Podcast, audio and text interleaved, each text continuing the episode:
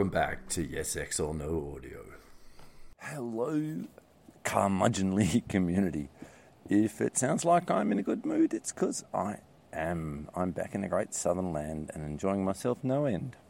So, we are not going to wander off the range as per last week, but stick with the script.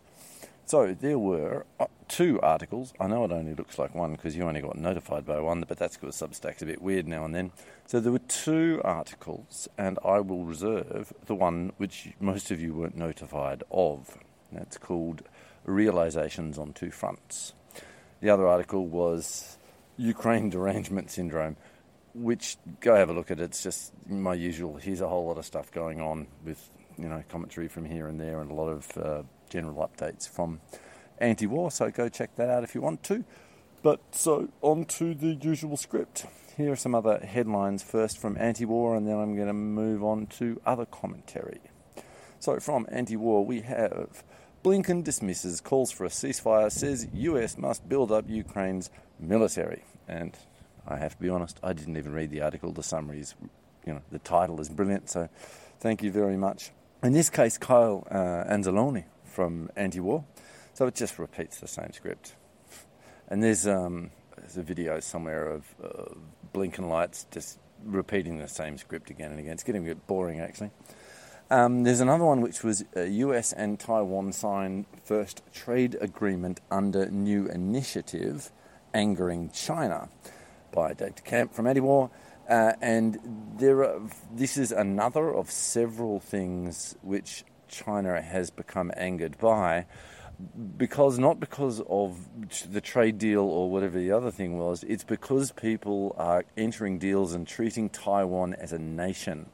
This is furthering the hassle that they have because they want to claim Taiwan as their own territory. It's not a nation. It shouldn't become a nation. It's a province of China. That's the one China policy, etc., etc. So China are a bit pissed with this, and there are differing views on that.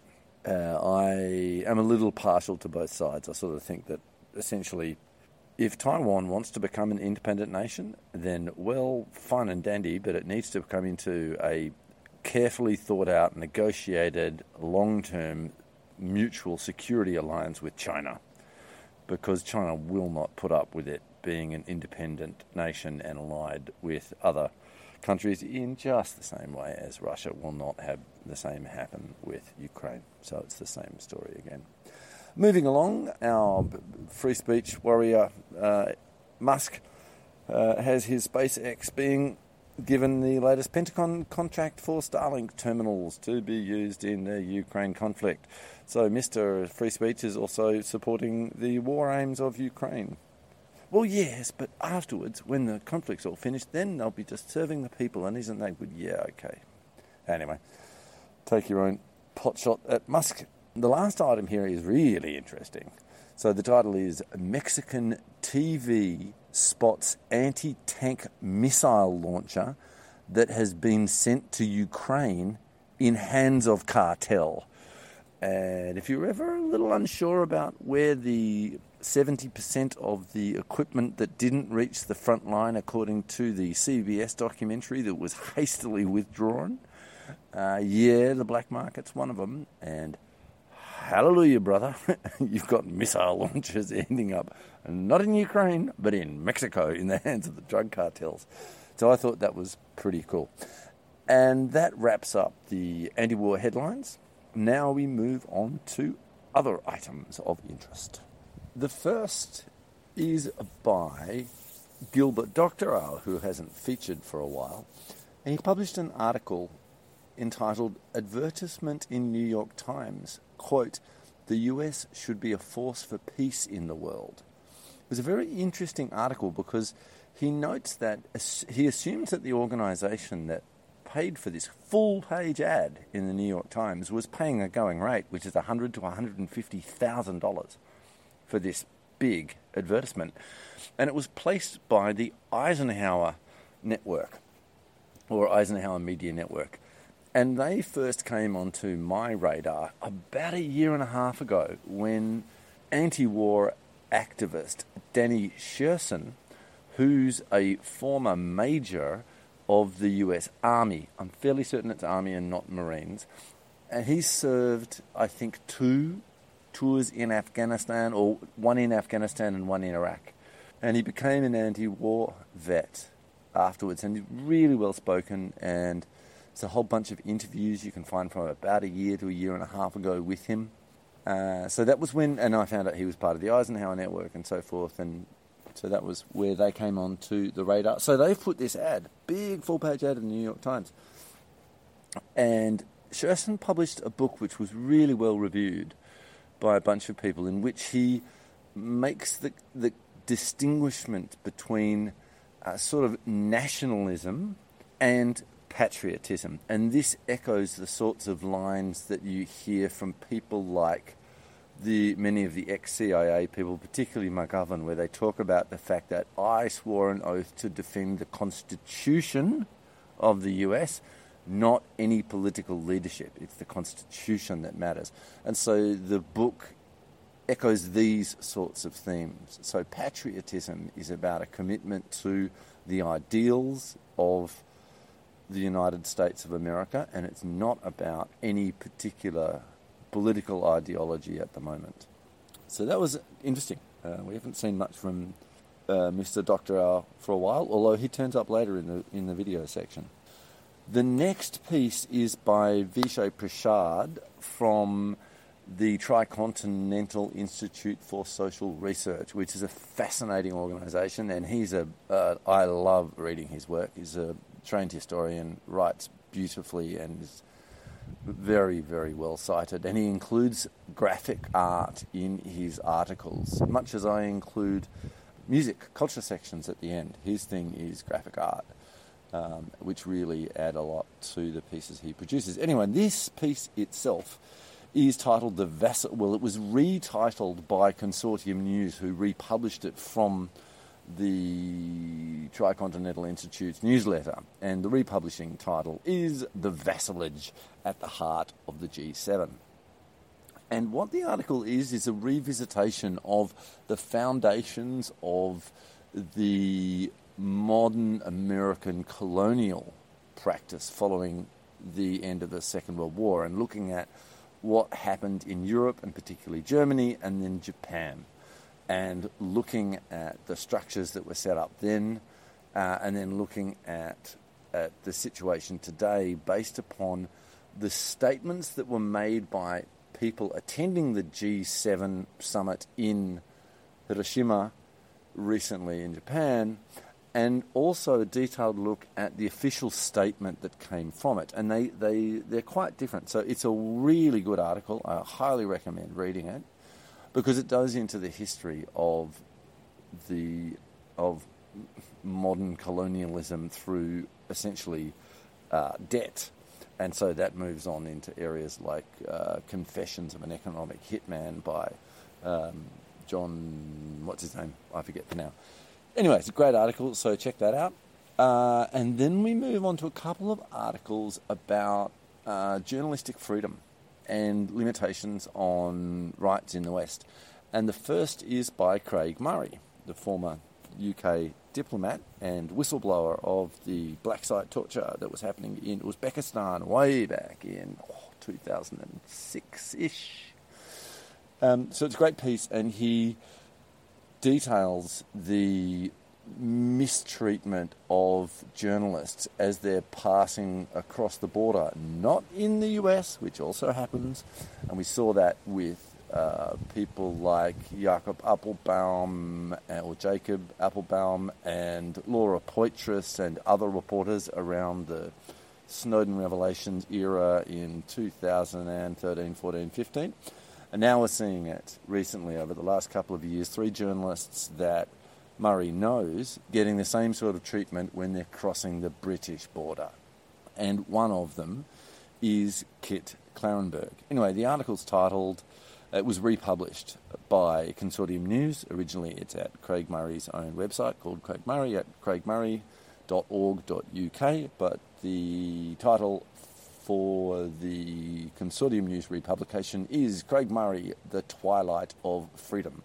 So he's examining um, the erosion of human rights as displayed by the obvious mistreatment of journalists. They're, they're being hassled because they're publishing stuff that the state doesn't like. It's straight up obvious.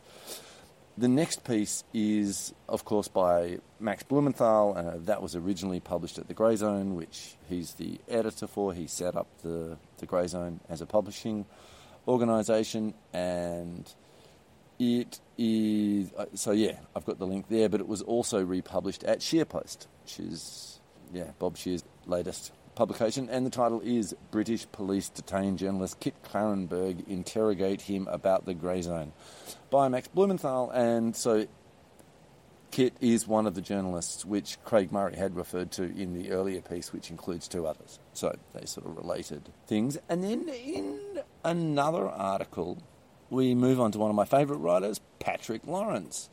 And so this is a piece for Consortium News titled the war we're finally allowed to see. This is actually a double must read. So, the article by Lawrence is about him reviewing a wonderful piece of journalist, uh, journalism that was published in the, the New Yorker, that, the New Yorker magazine. So, this journalist and a uh, photographer go and embed with a Ukrainian brigade close to, I think they're just to the south of Bakhmut, something like that, in that area. And this happens about three months ago, something like that.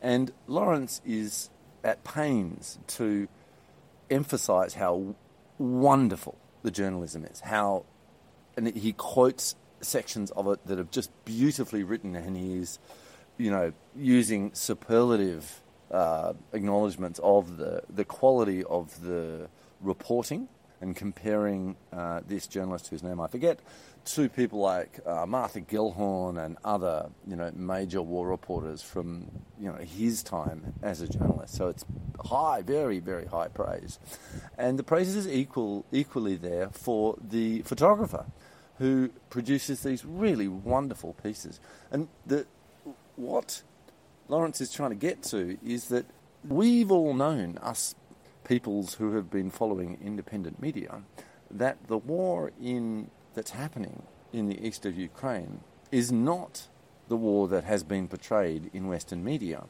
And Lawrence's point is finally we're being allowed to see it. And he's in high praise of this journalist and the, the photographer. And so it's a please read this article by Lawrence and then please read uh, the article which he links to from the New Yorker. So, uh, yeah, a double must read there. And I'll give you just uh, an example of the sorts of writing that Lawrence uses in his article. Now, the name of the journalist uh, who published the piece at the New Yorker is uh, Mogelson. And so here's one and a couple of sentences from the article by Lawrence on him. Mogelson's intent surely was to do good work full stop, and he has. But read in this larger context, its publication looks to me the start of an effort to get all those people with blue and yellow flags on their front porches ready for a dose of the reality from which they have been shielded all these months. And another quote If I am right, the real war and the presented war will eventually be won. About time, I would say. Not that mainstream media are about to fess up to their sins and disgraces in their pitiful coverage of this war. They never will. Speaking of fessing up, I haven't actually read the next article, and I, I will, but it's by one of my favourite authors, and that's Pepe Escobar. The title is the Sultan 2.0, that's Erdogan after his successful re election for the whatever it is, fifth term, something like that, uh, in Turkey. The Sultan 2.0 will heavily tilt east. And it's published at the Cradle. See below for links for all of these things, of course. And so that'll be, you know, well referenced and beautifully written, talking about how Erdogan is not going to ally himself with the West, or actually, I suspect, the East. Erdogan is a really wily fox, uh, and he manages to extract his pound of flesh as he plays both sides. Very clever politicians, and no doubt as corrupt as all hell as well. But you know, he's he's doing as best he can, both for himself and for uh, Turkey, as far as I can see. There were some reviews that were done. Where did I see it? I can't remember. Uh, it was on RT actually. They had a journalist locally and reviewing the last sort of 20 years in Turkey and looking at the ups and downs economically and so forth. And Erdogan's done some good things for Turkey. Um, and he's angered uh, the West certainly, and the East now and then too. Uh, I mean, I don't think Russia would have been happy about him supplying drones to Ukraine. So, but anyway, he continues, and so he's an interesting player. So that's the first of these three articles, which are essentially about BRICS and the SCO, so the uh, the rest of the world, as it were. So the second article is BRICS meeting in Cape Town and this is uh, Gilbert Doctorow. It's not an article, it's an interview on Iran's Press TV. And it's a 30 minute program in which uh, Gilbert offers his analysis of what's happened at the BRICS meeting in Cape Town. And I can't really tell you because I haven't found out yet. And I want to get this uh, weekend review out on time. So I will be watching that. And Gilbert Doctorow's analysis is always good, so I would recommend that if you're interested. No doubt it's um, there's a few things happening, and in fact there were, because the Duran are next. The Alexes come in with Modi and Lula, done dealing with Zelensky, BRICS new currency. And that is the news that we've all been waiting for. Now, I'm not sure if the new currency has yet been announced, but obviously there's been some progress on this, and the Russians and the Chinese and other um, key players in the SCO and BRICS have been working on this for many years now, actually. So you will recall that Lula, when he was campaigning for his most recent election as president of Brazil, he talked about the SUA, and that was to be a transnational currency to use to be used for trade amongst nations in South Africa. Sorry, South America. Correction. So that was meant to help the South American nations get away from using the US dollar as a trade currency between themselves. And there's been a lot of work by Russia and China to work out how to build a, a, currency, and there's been speculation about is it going to is it going to be based upon gold or gold and a collection of, of resources like gold and oil and so forth. And they've been working on this for a long time, and Pepe's been following that very carefully too. So if there has been a big announcement about this coming out of Cape Town, then expect an article by Pepe uh, on that because an article by him a couple of months ago was exactly about this uh, the work on the, the uh, current international currency to replace the dollar. So uh, that is the summary of all the other stuff happening, and now we move to the one article of the week, which I'll go into a little bit more depth on, and that was the one that nobody heard about. So I'm listening to so I'm listening to Judge Napolitano interviewing Ray McGovern. And as I mentioned in the article, normally when I you know hear people interviewing McGovern, I'd say listen to McGovern because he you know knows what he's talking about and so forth. But I'm listening to this interview, and there's a moment within it wherein McGovern reads a quote, and it's a quote from a report by the Defense Intelligence Agency in the US to Congress, a mandated report to Congress. And he reads this statement by this former DIA official, which, and it was from two years ago, and it completely summarizes the current situation in the conflict in Ukraine. I.e., it was, wasn't so much prescient as just very good analysis at the time. And there's this moment where Napolitano realizes that all of this commentary that he's been getting from these ex CIA people like McGovern and Schaefer and uh, Larry Johnson and Philip Giraldi and other people, ex MI6 like Crooke, who's coming in a moment, that, my God, they it, it's not that he's just entertaining their ideas. He finally realizes, damn it, they're right. The entire US population has been essentially hoodwinked by the media along these just it's complete lies and bullshit. So he finally sort of gets it. And so it's a moment of realization for him. And then in the second interview that I was listening to, which again is Judge Napolitano, and this time interviewing Alastair Crooke, former MI6, and Crooke is talking about what the US is trying to do to pivot to Asia. They want to sort of shut down the Ukraine conflict or make it a frozen conflict and sort of leave it there, leave it hanging, and then move over to uh, start a war with China. However, to do this, they've got a problem. They really need their, their NATO allies to back them up in doing this. And the point that Crooke makes is that it's about narrative, it's about the talking points. And I've been reading Caitlin Johnstone's work for a long time, and I've understood what she's saying about the importance of narrative.